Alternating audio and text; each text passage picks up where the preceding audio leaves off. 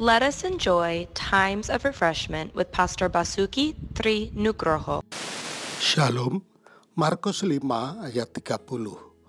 Pada ketika itu juga Yesus mengetahui bahwa ada tenaga yang keluar dari dirinya. Lalu ia berpaling di tengah orang banyak dan bertanya, "Siapa yang menjamah jubahku?"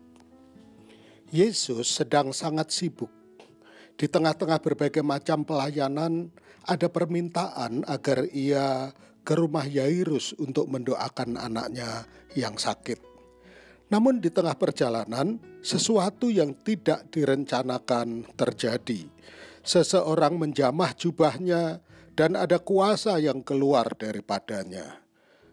Ada dua pilihan, mendiamkannya dan terus berjalan sesuai dengan rencana, atau berhenti sejenak memeriksa apa yang terjadi. Dan Yesus memilih berhenti, memberi perhatian khusus. Ada seorang jiwa yang sangat berharga yang memerlukan pelayanannya. Seorang wanita yang sudah 12 tahun pendarahan. Selalu ada ruang di dalam dada. Ada tempat untuk orang lain di hati Yesus. Sehingga dalam tekanan kesibukan, masih ada tempat untuk interupsi. Dalam kelonggaran itu, emosi tetap stabil, nilai keutamaan jiwa tetap terjaga, hati hamba tetap ada.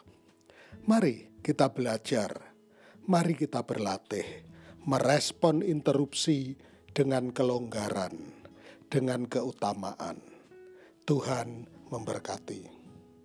Untuk info pelayanan lebih lanjut, hubungi GBI Grace Community Center Makassar di nomor 081 343 625 334. Tuhan memberkati.